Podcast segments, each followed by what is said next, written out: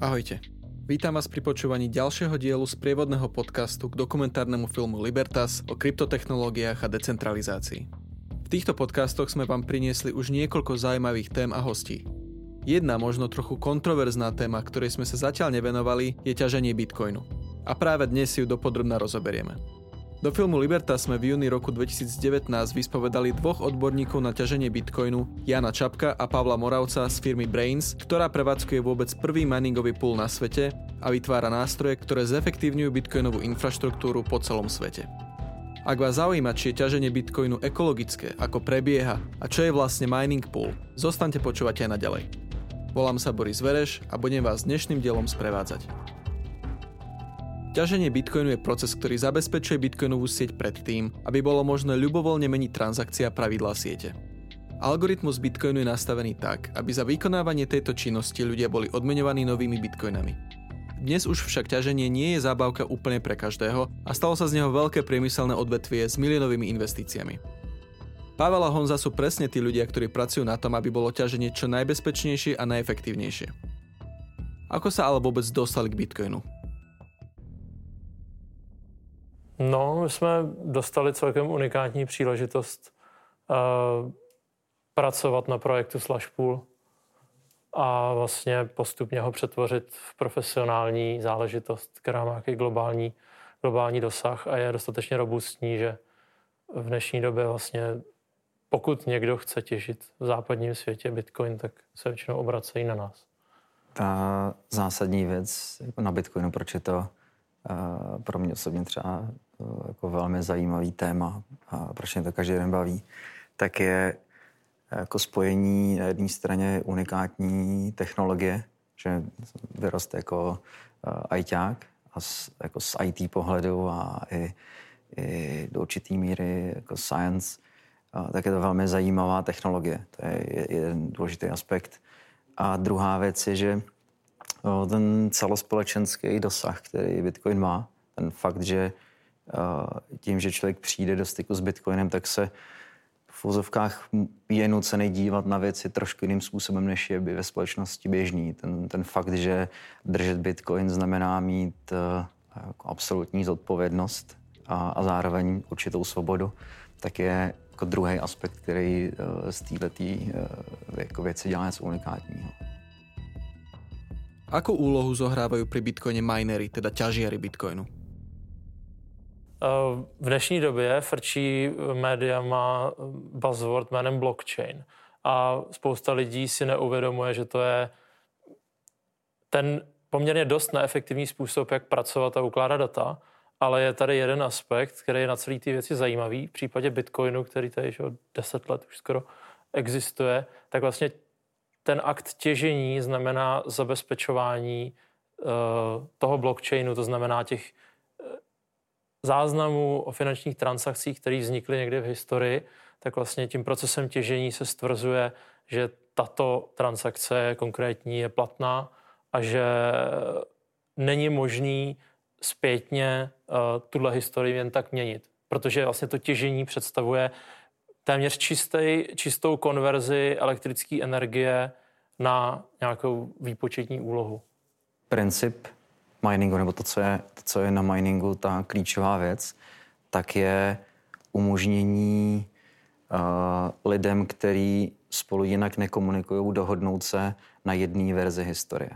Bitcoin v sobě uh, drží historii transakcí, tak aby byl použitelný uh, na, na posílání bitcoinu, na, na dělání transakcí distribuovaně mezi lidma. Tak miningový mining jako takový zabezpečuje, že existuje prokazatelně jenom jedna historie. Že všichni, přestože se jako neznají, tak ta síť se eh, domluví, co je tam, eh, co jsou ty platné eh, transakce, které zrovna v, v síti mají být. Je to velký zjednodušení, ale ten, ta principální věc je, že ten algoritmus funguje distribuovaně, takže neexistuje někdo, kdo říká, co je platný blok, co je platná transakce, a, a přidávání nových transakcí může, eh, může probíhat eh, po celém světě distribuovaně, bez toho, aniž by to někdo řídil. A ten, ten proces, který to umožňuje, je mining. A má to samozřejmě spoustu dalších aspektů. Lidi si představují, že uh, mining je o vyrábění bitcoinů, což do velké míry je pravda, ale je to jenom způsob, jak motivovat lidi, aby participovali na, na, na tom miningovém procesu, na, na, na tom vytváření nových bloků, zabezpečování, že, že všichni znají tu historii stejnou. A aby se tohle dělo, tak Bitcoin má v sobě algoritmus, který uvolňuje nový bitcoiny. A tyhle ty bitcoiny jsou dávaný jako odměna minerům za to, že realizují tu, tu, tuhle tu činnost. A, takže to má jako dva, dva aspekty. Ten, ten klíčový pro, pro sítě domlouvání se, co je pravda, a, a zároveň a, emitace nových bitcoinů ve formě odměny pro minery za to, že dělají tenhle ten klíčový proces. Čo konkrétne si možno predstaviť pod tým samotným ťažením? Ako tento proces funguje? Když si člověk představí blockchain jako, jako účetní knihu, kde každý blok je stránka, na který jsou napsané uh, transakce, Anička poslala uh, peníze Pepovi, tak mining si jde zjednodušeně představit jako příprava a přidávání nové stránky do takové knížky. Takže v momentě, kdy, kdy vytěžení nového bloku je úspěšný, má nějaké technické uh, vlastnosti, ale v momentě, kdy, kdy se najde nový blok uh, skrz mining, tak se to jde představit jako přidání nového záznamu do, uh, do té knížky. A teď ten vlastní proces je o tom,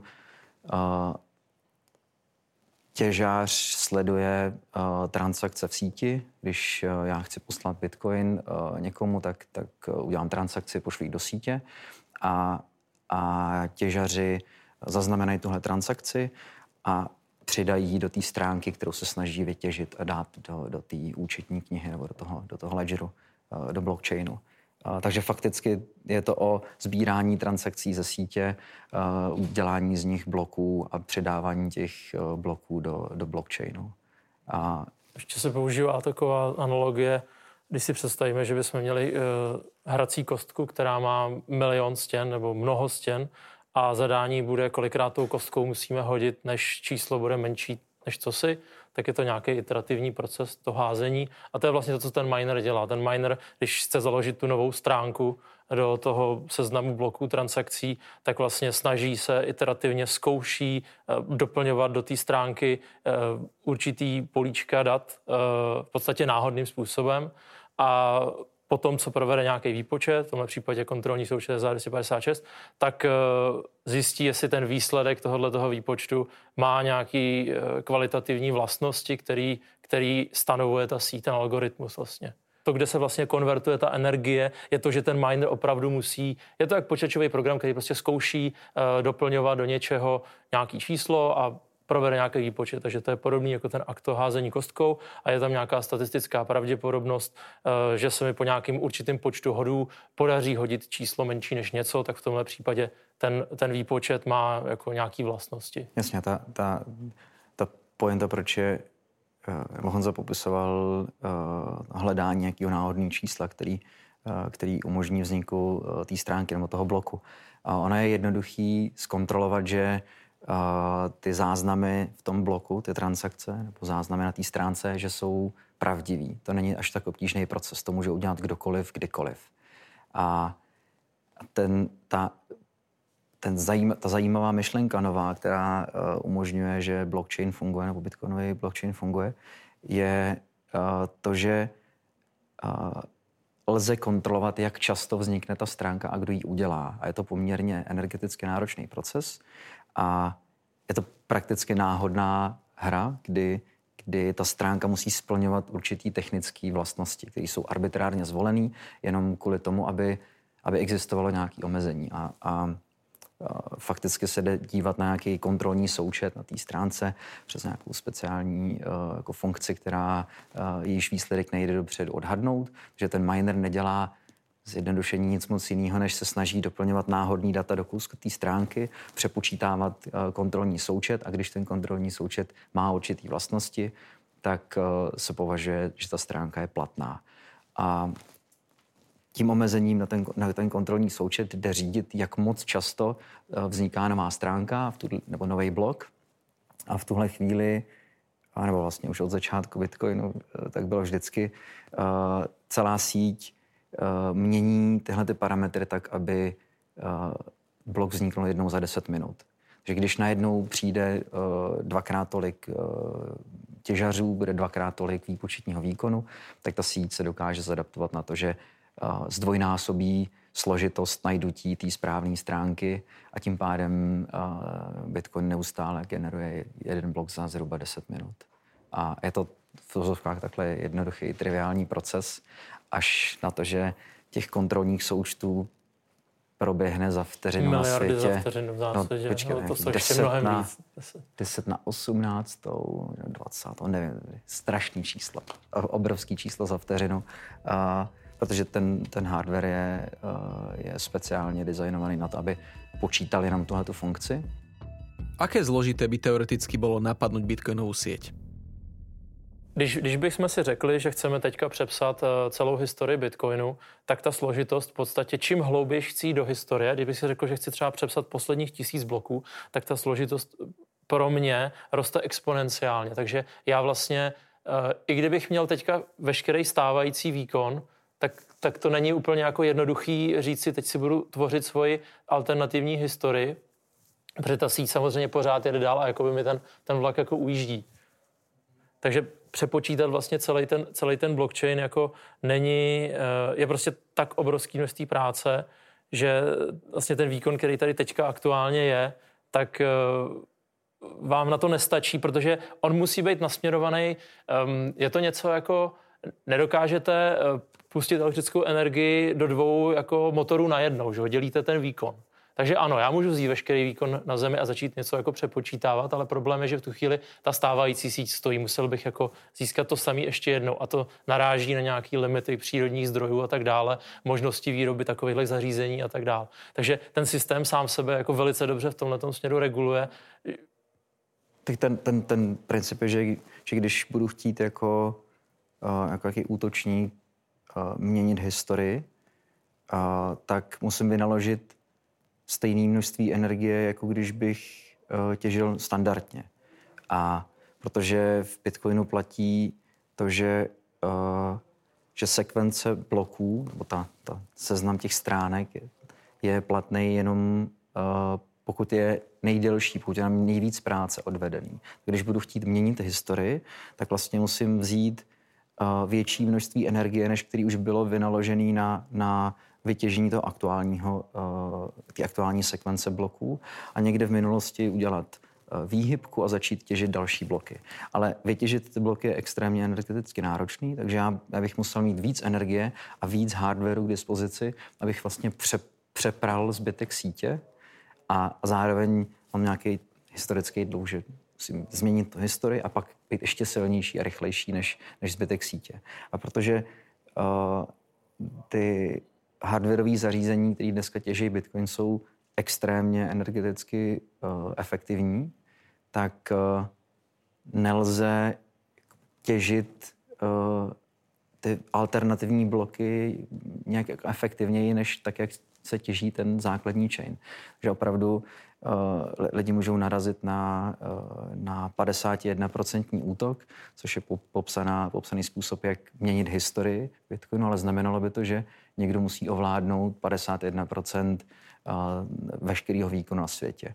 Což ještě samo o sobě by nestačilo, protože bych musel odmazat tu, tu historii, takže efektivně se dá bavit o třeba 60% výkonů na světě, který by někdo musel mít a disponovat jim, aby mohl nějakým způsobem měnit třeba poslední jednotky bloků. A víc do historie je to prakticky nerealizovatelná věc. Je světový mining v současnosti dostatečně decentralizovaný? No, to je zajímavá otázka. Já si myslím, že pořád uh, bitcoinový mining je dostatečně decentralizovaný a půly uh, tu situaci trošičku komplikují. Půl je společenství minerů, uh, kteří těží dohromady a mají mezi sebou typický umluvu. To Dneska už je to běžně nějaká organizace, která jako zastřešuje víc minerů, který těží dohromady. A No půl je takové JZD. V podstatě dřív, když byly zemědělské družstva, tak kolchozník tam předal svoji parcelu nebo musel a vlastně dostával výnos, který odpovídal velikosti té parcely, kterou předal prostě do toho družstva. A neřešil, neřešil vlastně, nebo neřešilo se, jestli na jeho parcele se zrovna urodilo obilí nebo ne. A to je vlastně princip toho půl, čili je to nějaký združení, združení minerů, kteří uh, vlastně se podílejí na tom pěstování těch bitcoinů, na tom těžení těch bitcoinů a je jedno, který, protože ten, ten jako bitcoiny se těží ve formě bloků a ten blok prostě eh, je minimální kvantum v podstatě, eh, který je možný je vytěžit. Je to prostě nějaká odměna, kterou, kterou naprogramovali kdysi uh, skupinka Satoshi Nakamoto prostě do toho algoritmu. A takže to najde právě jedno zařízení, jedno takové to konkrétní zařízení prostě najde ten blok. A je to nějaká jakási loterie z tohohle pohledu, ale tím, že jsou ta zařízení připojená uh, zároveň do jednoho místa, který rozděluje práci, tak potom se dá říct, jak moc se každý to zařízení podílelo na nalezení uh, toho bloku a k tomu dostává proporcionální odměnu. Respektive zařízení potom jsou reprezentovaná nějakýma uživatelema, že, kteří ovládají třeba nějakou množinu, množinu minerů. Takže je to takový vlastně kolchos z tohohle hlediska. Čili podílejí se všichni na tom výpočtu, je vlastně jedno, kdo je ten šťastný, kdo najde ten blok a potom se rozděluje vlastně ta odměna podle zásluh, který jsou jako matematicky uh, prokazatelně udělaný. Na jedné straně bychom chtěli, aby uh, Bitcoin mining byl co nejvíc centralizovaný z důvodu bezpečnosti uh, kontroly hash rateu. Takže třeba 100 tisíc unikátních minerů, aby po světě bylo. A na druhé straně víme, že blok vznikne jednou za 10 minut. Že prostou aritmetikou si jde spočítat, že i kdyby všichni ty mineři byli stejně velcí, tak, eh, tak pravděpodobnost, že jeden z nich najde blok, je velmi malá. A protože investice do hardwareu a do, do běhu těch minerů, do té elektřiny, která musí uh, do toho miningu jít, tak jsou jako netriviální. Ty, ty náklady jsou poměrně velký.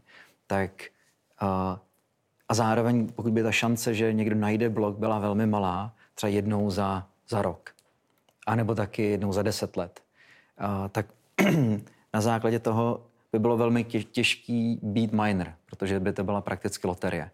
A, a k vyřešení tohohle problému vznikl koncept, mu se dneska říká pool mining, těžení v půlu, s čímž přišel Marek Palatinus, kdy založil Slashpool, který my teďka máme, máme možnost vyvíjet a, a, a provozovat.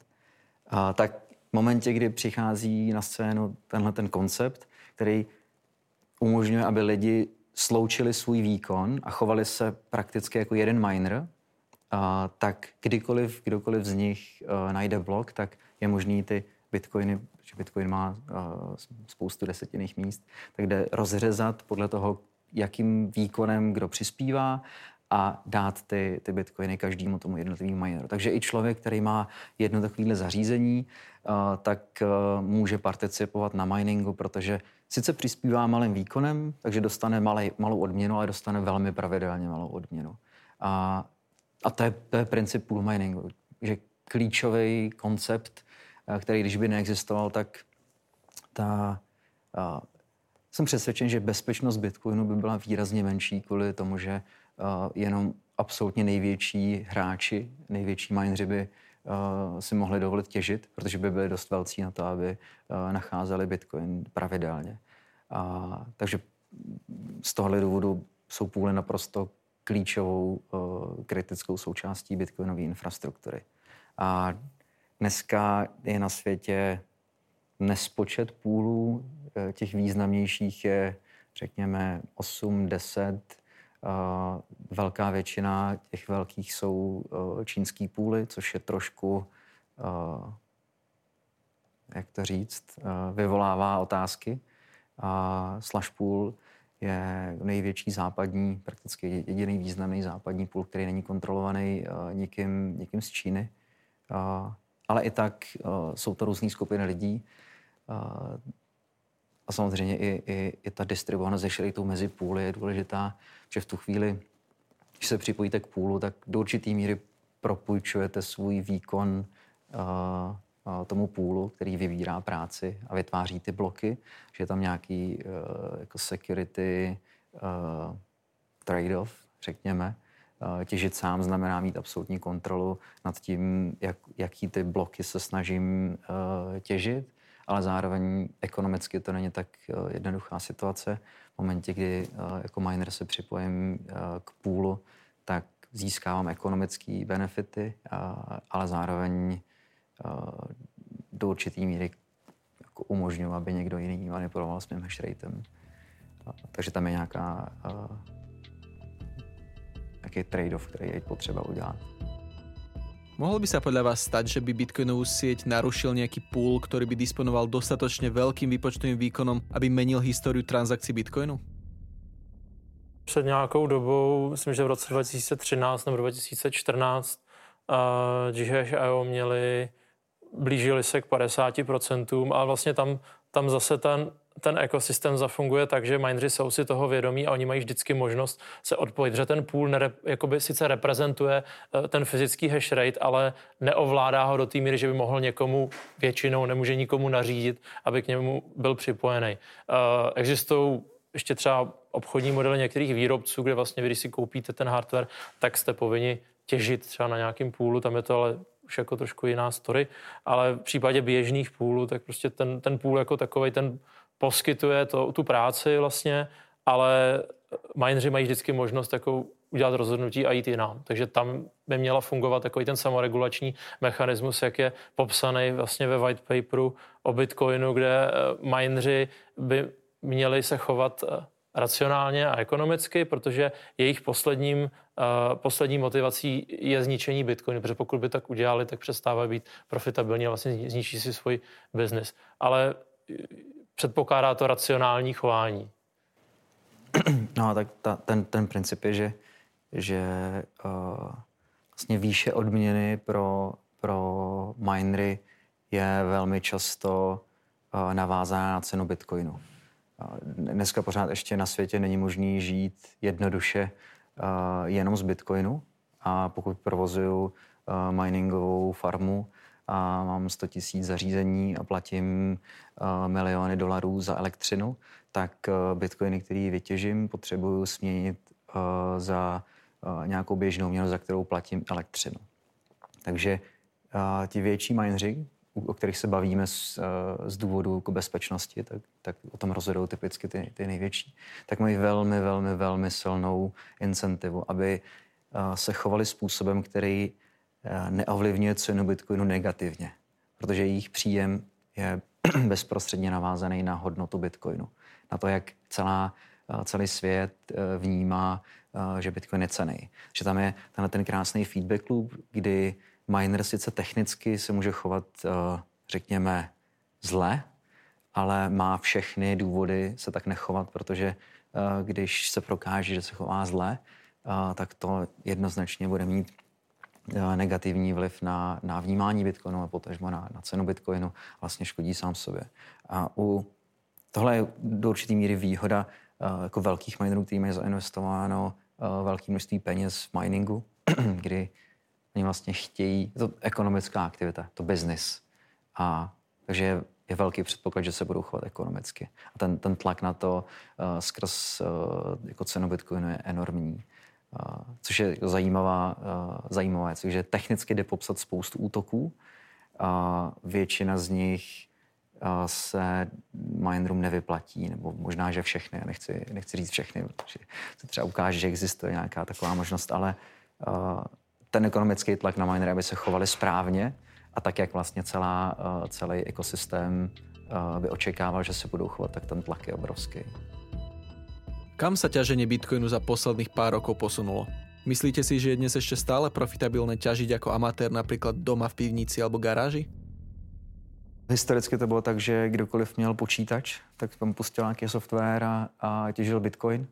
A úplně na začátku, eh, kdy ještě neexistovaly půly a bylo těch lidí málo, tak to fungovalo takhle jednoduše.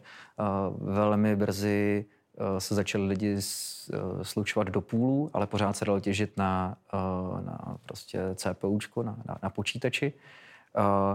Protože celý ten proces je o co nejefektivnějším počítání nějakých hashovacích funkcí, tak lidi vymysleli, že počítání na grafické kartě je efektivnější energeticky, takže se ty minery začaly realizovat na grafických kartách. To pořád ještě šlo dělat doma, že kdo měl uh, slušnou herní mašinu, tak prostě mohl těžit uh, a dneska, vlastně do dneška může těžit některý coiny, ale Bitcoin už ne. A, a, ale ten, ten hon za co největší efektivitou Eh, se dostal až tak daleko, že přes nějaký programovatelný hradlový pole eh, dneska máme eh, velmi specializovaný hardware. Takže když, když dneska chce člověk těžit, tak potřebuje velmi speciální hardware. Pořád to jde provozovat doma, může se to strčit do garáže a, a těžit, akorát to pravděpodobně nebude ekonomicky vycházet, protože cena energie, kterou já můžu v doma mít, tak když přetavím tu elektřinu přes nejefektivnější miner na světě, když ho přetavím v Bitcoin, a, tak pravděpodobně a, nic nevydělám. A někdo může mít lepší cenu elektřiny, to je, to je samozřejmě a, možný, a, ale už to není tak jednoduchá věc, jako že si zapnu v garáži jako miner dneska. A celý jako miningový průmysl se posunul mnohem víc do vyloženě průmyslové sféry, kdy uh, většina hashrateu je operovaná uh, společnostma, které investovaly desítky milionů dolarů do, uh, do velmi profesionálních farem, kde v té lokaci, jak jsme se bavili, musí být velmi nízká cena elektřiny, stabilní. Jsou to obrovské prostory, kde se hlídá teplota, Eh, prašnost, eh, množství eh, jako vody ve vzduchu a teda a teda, protože ty, ty, ty minery mají samozřejmě nějaké provozní podmínky a je tam 24-7 uh, někdo, kdo se o tou farmu stará a tak dále, a tak dále. A postupně se ukazuje, že uh, ty firmy implementují i řídící algoritmy na základě Eh, neuronových sítí a, a kontrolují se věci až eh, napájení jednotlivých čípů v tom hardwareu, protože to zvědá efektivitu. Jenom jako demonstruju to, že ten, eh, ten průmysl se dostal do jako úplně jiný roviny a ta, ta honba za co nejefektivnějším uh, miningem uh, je vlastně dneska už na, na vrcholu toho, co, co technologicky je možný. Že je to velmi, velmi profesionální uh, segment. Na druhou stranu pořád se dá uh, těžit relativně v domácích podmínkách a, a ten hlavní předpoklad je ta elektřina, nebo cena elektřiny. Uh, nemusí to být až tak super sofistikovaný, jenom v momentě, kdy to někdo dělá profesionálně, tak lze nacházet další uh, jako zvýšení efektivity, snižování energetický, uh, energetických nároků na, na jeden bitcoin. Takže ta, ta farma profesionální bude samozřejmě uh, mít relativně větší zisk, ale těžit se dá jako určitě jako jednotlivec. Ta krá, krása by byla, nám by se líbilo, kdyby uh, každý člověk měl doma miner a z toho titulu, že uh, ta decentralizovanost toho hardwareu je velmi, má velmi pozitivní vliv na bezpečnost Bitcoinu. Takže cokoliv vyšlo udělat tímhle tím směrem, tak by bylo fajn. A naštěstí uh, se ukazuje, že uh, ty nejlevnější zdroje energie jsou distribuovaný uh, po světě poměrně jako široce, že to je typicky nějaký lokální zdroj, který má omezenou, omezenou kapacitu, takže tam, když přijde miner, tak, tak dokáže jako využít tu, tu energii, ale potom musí vzniknout někde jinde jiná farma, někde jinde jiná farma. A že ten, ta, centralizace není dneska ještě až asi tak veliký problém i přesto, že už eh, to není, že každý má svý PC doma a no, prostě si tam pustí Bitcoin mining, když zrovna nepaří. V kterých lokalitách se dnes nejvíc oplatí ťažiť Bitcoin? Typicky ty mineři, a to ještě o krok zpátky, eh, vlastně mineři jsou ti, kteří vlastně testují cenu elektřiny a hledají ty místa na světě, kde kde je levná elektřina a ty entity, které vlastně dokážou se k těmhle zdrojům dostat, tak prostě typicky se nacházejí někde kolem hydroelektráren, který dřív při, třeba sloužily třeba pro hliníkárny. Víme, že byl nějaký velký boom uh, ceně hliníků v určitý době, takže se začaly vlastně, celá ta produkce se začala sajzovat přesně podle tohohle toho a pak vlastně došlo k poklesu a spousta těchto těch továren eh, přestala být jako profitabilních a užitečných. No ale k ním většinou zůstala někde nějaká elektrárna, takže tohle jsou přesně ty facility, který, který třeba mineři hledají. A jak v Číně, tak v Americe vlastně to je asi jako um, hlavní jako to zdroj. Celosvětový, celosvětový trend, no. trend je uh, Protože dramaticky největší uh, výdaj, který miner má, je cena elektřiny. A profitabilita miningu je daná dominantně cenou elektřiny. Takže miner má, uh, je, je veliký tlak na to, aby uh, miner těžil v místě, kde ta elektřina jde vyrábět stabilně, ve velkém objemu a zároveň extrémně levně. Že tradiční zdroje elektřiny už dneska nejsou uh, moc jako rentabilní, protože vyrábět uh, elektřinu z uhlí a teda, teda je prostě dražší, než kolik uh, je potřeba, aby ta cena byla, aby mining byl vyloženě jako efektivní ekonomicky. Takže to, co je dneska běžný, já mám pocit, že dnešní číslo je zhruba 80% světového bitcoinového miningu je na obnovitelných zdrojích. Protože prostě ta voda teče pořád a když je někde postavená hydroelektrárna na přehradě, tak je to extrémně levný eh, zdroj energie. A stejně tak eh, jsou nějaký zdroje třeba na Islandu, termární prameny a tedy.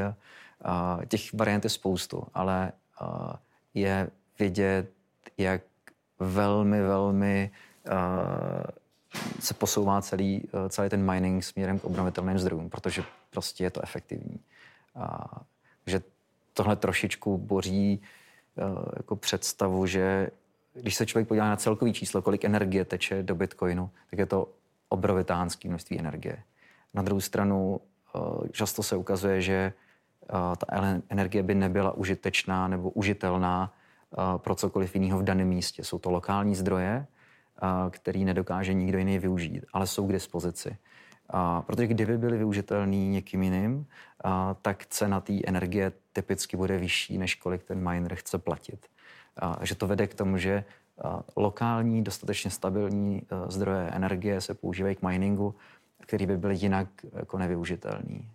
A, a to je trend, který uh, bude dál následovat a pokračovat. A, a ta, ten boj o co nejefektivnější mining uh, tlačí minery k tomu, aby hledali takovýhle zdroje podstatě energie dneska nejde ukládat, dáme-li stranou baterie, tak eh, je tu možnost přečerpávacích vodních elektráren a tohle je alternativní varianta, jak v podstatě transformovat a uložit energii do něčeho, co má, dejme tomu, nějakou hodnotu nebo budoucí hodnotu. Což je jako zajímavý koncept, protože existují uh, opravdu jako místa na Zemi, kde ta elektřina se doslovně musí pustit do země protože tam zkrátka to zařízení je, vyrábí tu elektřinu a není kam dát. Takže dá se říct, že se, že se dá ukládat elektřina vlastně touhletou formou, protože za, za peníze, který utržím z prodeje těch bitcoinů si tu elektřinu zpátky, můžu samozřejmě někde nakoupit nebo si za to nakoupit jakýkoliv jiný asset. Proč je Bitcoin vlastně tak energeticky náročný? Je důležité, koľko energie se spotřebuje na jeho ťaženie? Tak Bitcoin není energeticky náročný, že je to, jsme jako na hraně té efektivity, protože ten hardware, který se aktuálně používá, tak je v podstatě cutting edge toho, co jako křemíkový Bitcoin prům... je energeticky náročný. V sumě, ale z definice sum, být musí. V sumě ano, ale to, to je cena, kterou platíme za tu neměnost historie. Ale spousta lidí eh, ještě tohleto zaměňuje eh, s efektivitou, to znamená, že se někde jako nějaká energie plítvá, mohlo by, jsme, mohlo by to být trošku levnější. A, a tam jako je ten protiargument, že vlastně eh, Bitcoin jako jedna z mála kryptoměn má vybraný algoritmus tak, že vlastně v tom hardwareovém řešení jsme opravdu blízko jako našim fyzikálním možnostem uh, ve výrobě prostě křemíku, protože to jsou všechno nějaký 10-16 nanometrový technologie, to je to, co dneska je cutting edge uh, vlastně v procesorech. Dáme-li stranou 7 nanometrů, který jako postupně nastupují. takže efektivní je a ta energetická náročnost je to, co platíme za to, že chceme mít neměnost té historie a věřit vlastně tomu, že když převedeme peníze nebo provedeme transakci v rámci sítě, takže se nemůže jednoduše stát, že ta transakce jednoho dne neplatí. Což je problém vlastně třeba některých jako altcoinů, kde vlastně vznikne uh, že jo, fork N plus první třeba Bitcoinu nebo něčeho takového. Lidi tam vymění ten algoritmus natěžení a potom vlastně řeší to, kdo tu síť vlastně kryptograficky zajistí.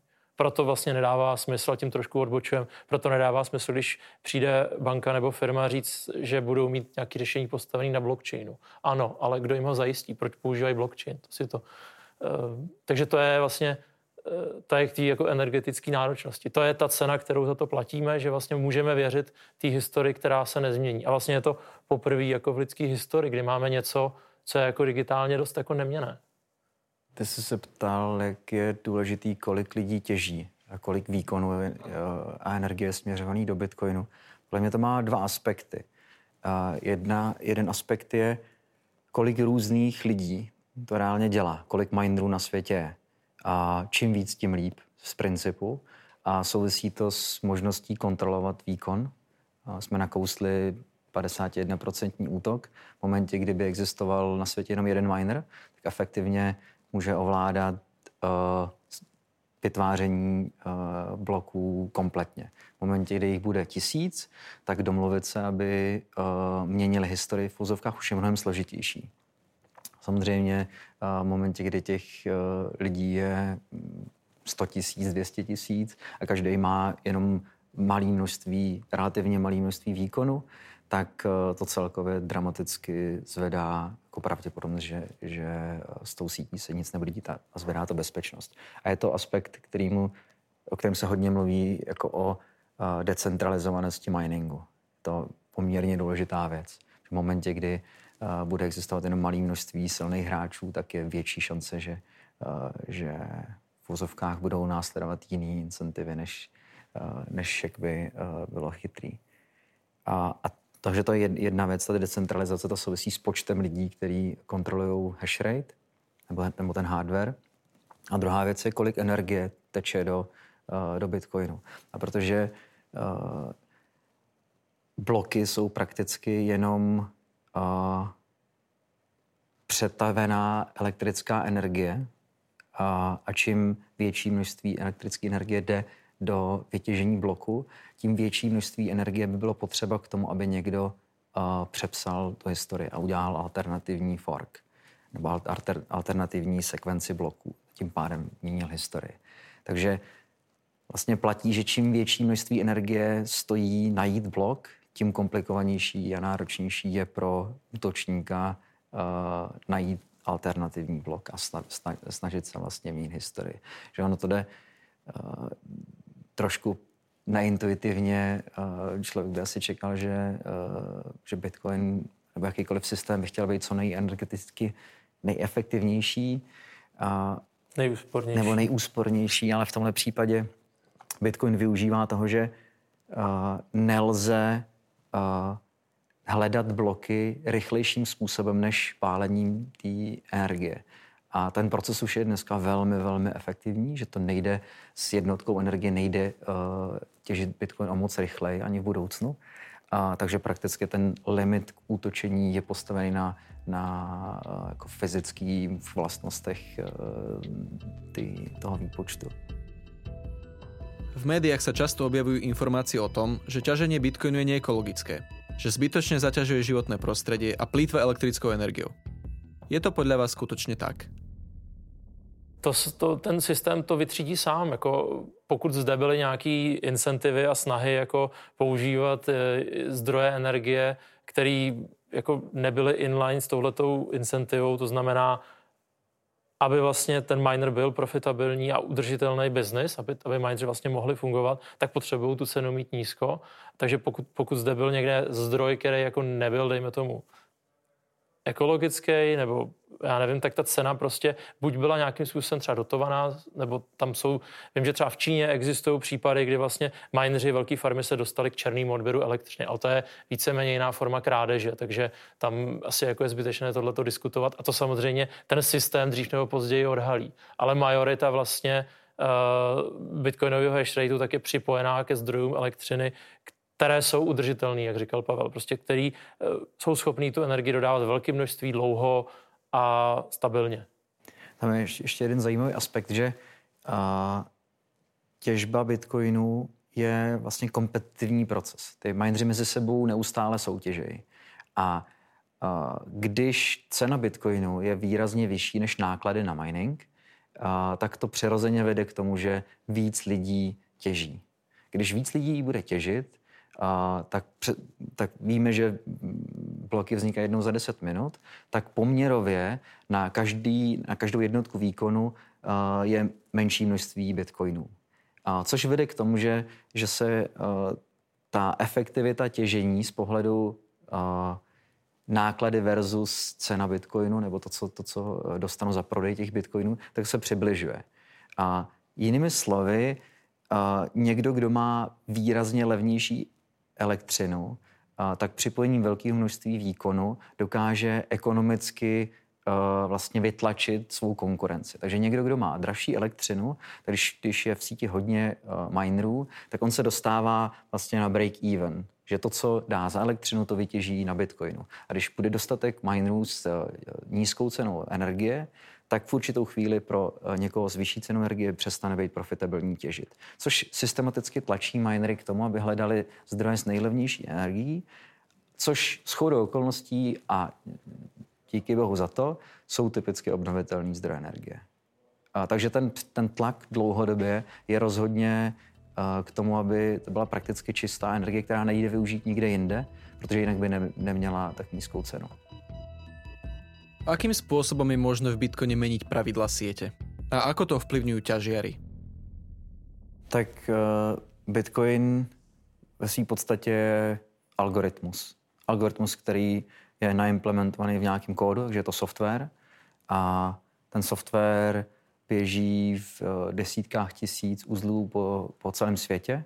A, a vlastně každý ten uzel, typicky se jim říká full node, má všechny data, má celou historii, uh, historii Bitcoinu a dokáže uh, ověřovat, že ten, ta, ta sekvence bloků, že ten blockchain je správně. A takže tím, že to je algoritmus nebo počítačový program, tak uh, ten se samozřejmě dá měnit. Dá se přeprogramovat na něco jiného. A v historii se to stalo nesčetněkrát. A jsou desítky tisíc změn do, do kódu Bitcoinu, který, který se jako neustále jako mění ty, ty klíčové změny, o kterých má smysl se bavit, co není jenom jako vylepšení na softwaru úrovni, tak jsou změny pravidel, změny uh, toho, jak, jaký, jak všichni ti participanti v té síti, jak fungují. Jestli se těží blok za 10 minut nebo za 5 minut. Jestli uh, jako transakce, aby byla platná, tak musí splňovat tohle nebo něco jiného. Uh, tak tyhle ty typy změn, uh, ty je velmi těžký eh, v Bitcoinu udělat, protože prakticky celá, celá komunita nebo všechny ty úzly se v určitou chvíli musí shodnout na tom, že tohle jsou uh, ta, ta pravidla. A uh, samozřejmě, že různí lidi můžou chtít různý, různý změny, a, takže se i v minulosti stalo, že skupin, vznikne třeba nějaká skupina lidí, která by chtěla zvětšit bloky. Takže si přeprogramuje ten, uh, ten algoritmus na to, že akceptuje větší bloky. Ale když, ten, uh, když ty bloky vzniknou, tak ten zbytek sítě, který validuje a ověřuje, že ty bloky jsou splňují pravidla, tak zjistí, že ten dvou, nebo ten větší blok není správně a úplně ho ignoruje. Což vede k tomu, že může ta síť se jako rozdělit a, a vždycky všechny ty uzly, které následují stejné pravidla, tak můžou vidět jinou historii, ne, j, představovat si, že Bitcoin znamená něco jiného než ta jiná skupina, která, uh, která používá jiný pravidla. A tomuhle se říká fork.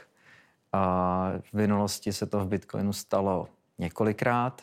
Vlastně ten jeden, jeden významný uh, je asi, nebo ten nejvýznamnější je vlastně odštěpení Bitcoin Cash právě na základě i, i nějakých neschod o tom, jak veliký blok by měl být. A, a je to něco, co je přirozený Bitcoinu, není to něco, čeho by se člověk musel vyloženě bát. A naopak se ukazuje, že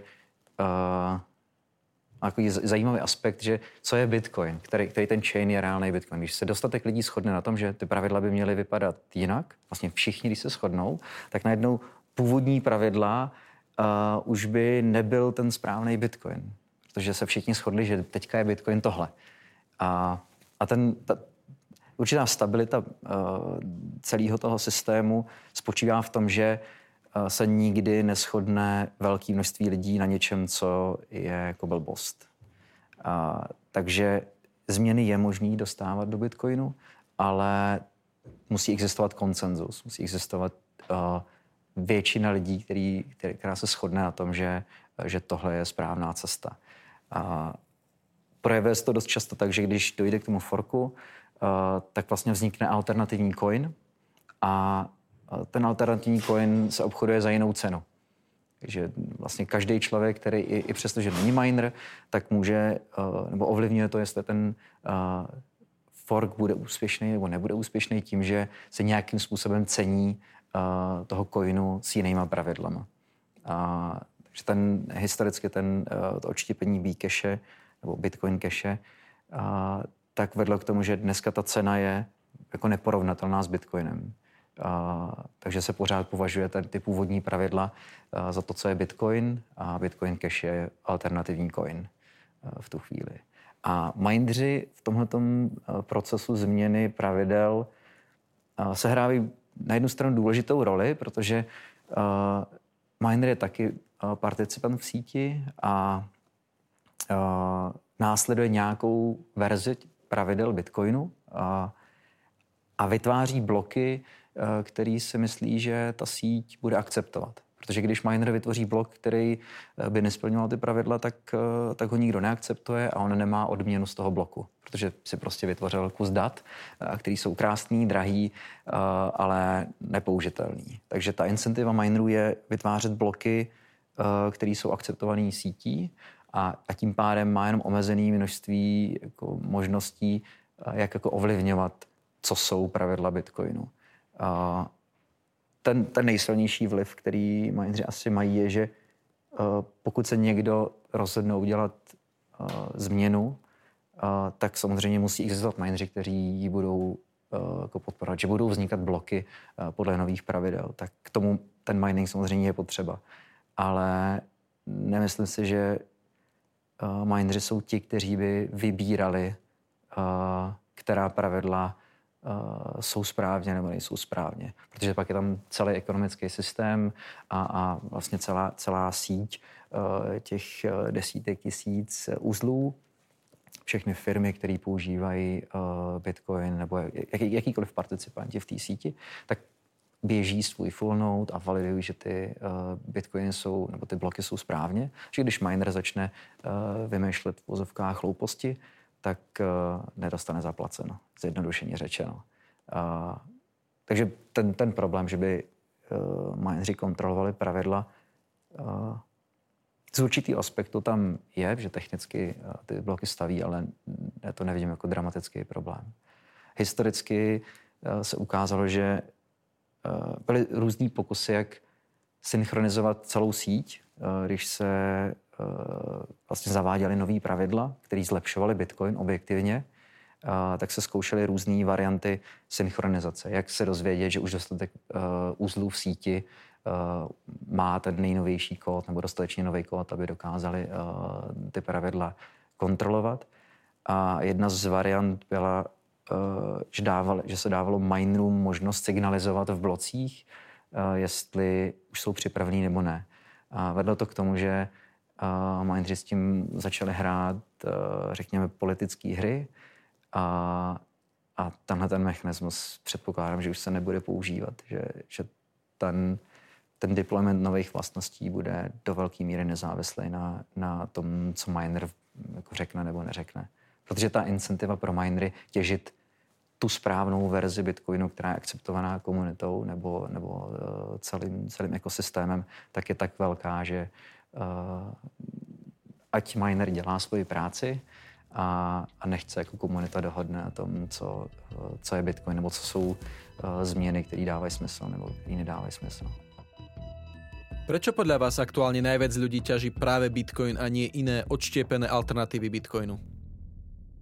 Vlastně mineři mají uh, dvě incentivy, proč Eh, těžit Bitcoin. Jedním z nich je přímá odměna z toho bloku, což je definováno algoritmem.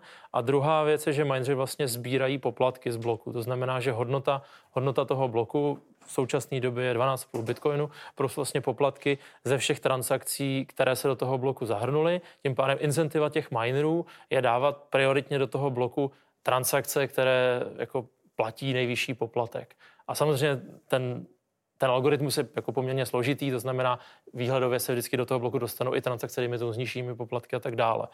A e, ta odměna za ten, za ten blok se vlastně výhledově každý čtyři roky snižuje na polovinu. Takže ta odměna vlastně byla před dvěma lety snížena. Za, za, za rok bude halving, za, za rok, bude 12,5, za rok, tři roky zpátky. Tři roky dozadu, takže před třemi lety vlastně došlo ke snížení na 12,5 a za rok je vlastně zase další halving. To znamená, že ta odměna eh, z té samotné těžby se zmenšuje.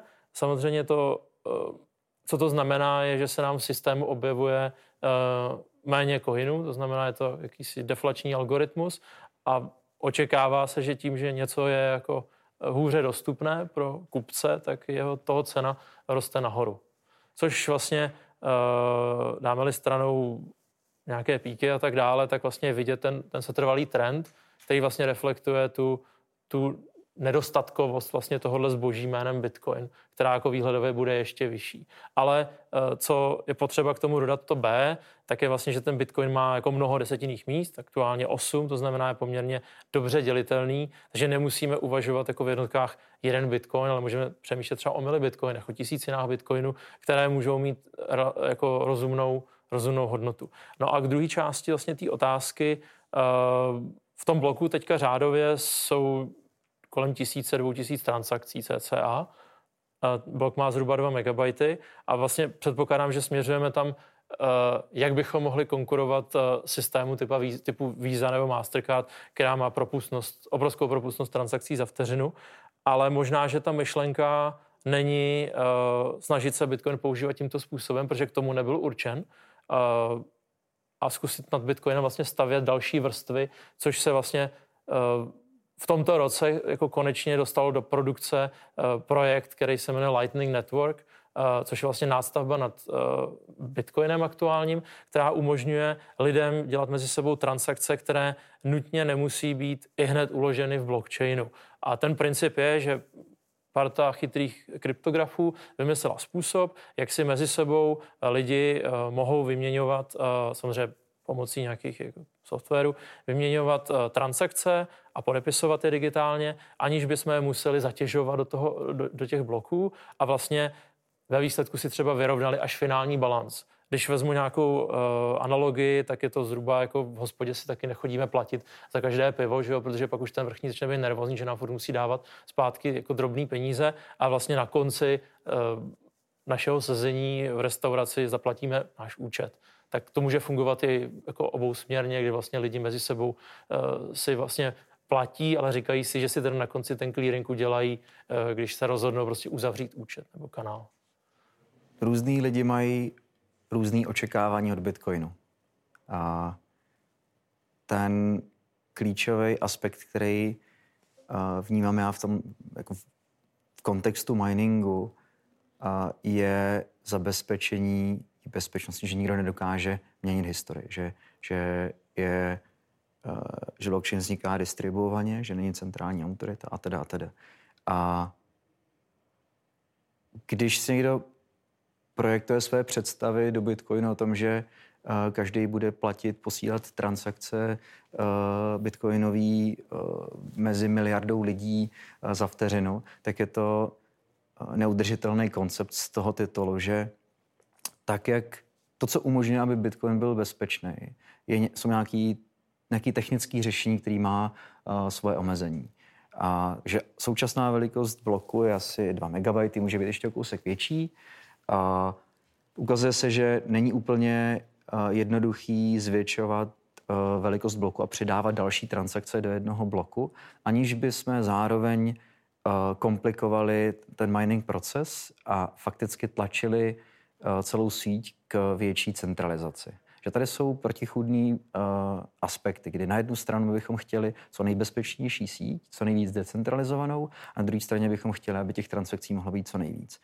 Uh, ukazuje se, že uh, ne všechny uh, transakce nebo ne všechny operace, které se s Bitcoinem uh, dělají a musí dělat, takže musí být uh, ve formě transakcí v blockchainu uložený, že existují další alternativy, říká se jim třeba second layer, uh, lightning network a tak dále. Těch technologií je, je potenciálně uh, velké množství, které používají tu klíčovou Bitcoin, vlastnost Bitcoinu a to je ta bezpečnost a, a nemožnost uh, zasahovat do, do, do minulosti a staví nad tím uh, nějaký další systémy, které na, na základě hezkých kryptografických principů uh, dokážou poskytovat rychlejší uh, třeba přesuny peněz. A, a používají Bitcoin jako takzvaný settlement layer, jako něco, co je ten, ta, ta pevná základna, o kterou se dá opřít a stavět nad tím nějaký, nějaký protokoly dál.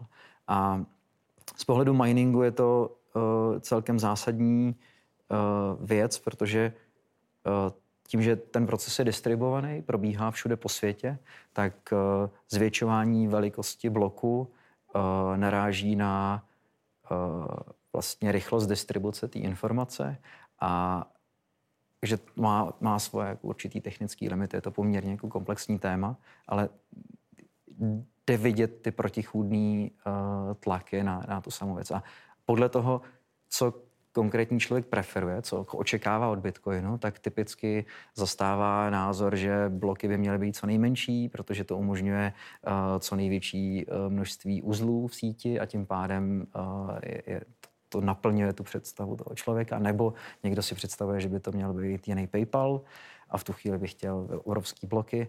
A já osobně stojím víc na, na, na straně toho, že uh, ten základní Bitcoin by měl být co nejbezpečnější. Ta klíčová vlastnost je, uh, je to, že neexistuje autorita, která by dokázala ovlivnit Bitcoin. A to, to by si Bitcoin měl zachovat. A pak existuje spoustu chytrých řešení nad tím. Je podľa vás reálne, aby štáty ťaženie Bitcoinu regulovali alebo ho úplně zakázali? Tak já nejsem právník, takže těžko, těžko říct, co všechno se dá nebo nedá zakázat. Čekala bych, že když bude politická vůle nebo zlovůle, uh, tak se dá asi komplikovat život uh, Mindroom jako různým způsobem. Na druhou stranu ukázat, že někdo reálně jako provozuje miningovou farmu, když asi, asi je relativně jednoduchý, že ten hardware eh, je dost speciální. Ale neznamená to používání Bitcoinu. To, že, to, že my v datovém centru eh, nebo v nějaký, eh, v nějaký stodole běží takovýhle počítač, tak to neznamená, že používá Bitcoin. To, to zařízení nepřijde s Bitcoinem do styku. A, takže přestože v Číně může být zakázaný bitcoin nebo užívání bitcoinu, to nutně neznamená, že je tam zakázaný provozování těchto těch zařízení. A já nejsem úplně expert na, na situaci v Číně. A ty informace jsou uh, jako protichůdný. Jednou člověk slyší tohle, jednou tohle. Uh, faktem je, že v Číně je velké množství hash rateu a pravděpodobně ještě dlouho bude. Na druhou stranu máme uh, informace o tom, že se hash rate stěhuje z Číny, že hledají, ti mineři hledají prostory různě po světě, kam by, kam by přesouvali svůj hash rate právě v obavě nějakých silnějších regulací v Číně. Myslíte si, že sa Bitcoin raz stane naozaj rozšíreným platidlom? Ako vidíte budoucnost Bitcoinu? Dělat předpověď o Bitcoinu je, uh, je těžký. Mně se, mně by se líbilo, kdyby uh, skrz, skrz Bitcoin uh, lidi trošku víc uvažovali o o svým soukromí, o své odpovědnosti, že jedna z klíčových věcí, který Bitcoin učí, je, že člověk je odpovědný za bezpečnost svých klíčů, za bezpečnost těch coinů. Aspoň to, to je podle mě fundamentální vlastnost. A tohle lze přenášet na mnoho dalších témat. Lidi dneska jsou ochotní dávat svoje soukromí data poměrně levně a jednoduše. Další věc, kterou skrz Bitcoin se lidi můžou učit, a je to, je to nesouvisí, přímo, nesouvisí přímo s penězma, je jako uvažovat o tom, kdo rozhoduje uh, o tom, co se bude dít, co je správně, co je špatně. Uh, Bitcoin ukazuje model, kdy uh, není autorita, která by říkala, co je správně, co je špatně. Existují ten mechanismy, uh, který už jenom ten fakt, že o tom člověk uvažuje, tak uh, mění náhled na, na svět lidem. Uh, takže mně by se líbilo, kdyby Bitcoin se rozšiřoval víc mezi, uh, mezi lidi a nutil lidi přemýšlet o tématech, které se netýkají přímo ceny Bitcoinu, ne přímo posílání těch coinů, ale všechny ty, ty související témata, které uh, jsou jakoby až jako druhá vrstva, řekněme. A samozřejmě by se líbilo, kdyby, uh, kdyby uh, Bitcoin se používal masivnějíc a, a s tím nutně souvisí růst ceny. Uh, na druhou stranu to není asi v principu to nej, nejzásadnější, co Bitcoin jako přináší. Ďakujem, že ste si vypočuli tento podcast. Dúfam, že sa vám páčil a že ste sa dozvedeli opäť niečo nové o tom, ako Bitcoin funguje. V samotnom filme Libertas vám samozrejme prinesieme aj výpovede skutočných ťažiarov, ktorí sa venujú ťaženiu Bitcoinu profesionálne. Budeme radi, ak tento podcast zazdieľate na svojich sociálnych sieťach a podporíte nás na našej web stránke www.libertasfilm.sk. Pre bližšie informácie o filme sledujte našu facebookovú stránku facebook.com lomeno Libertasfilm a Instagram Libertasfilm. Budúcnosť je tu, len nie rovnomerne distribuovaná. Som Boris Vereš a teším sa na vás na budúce.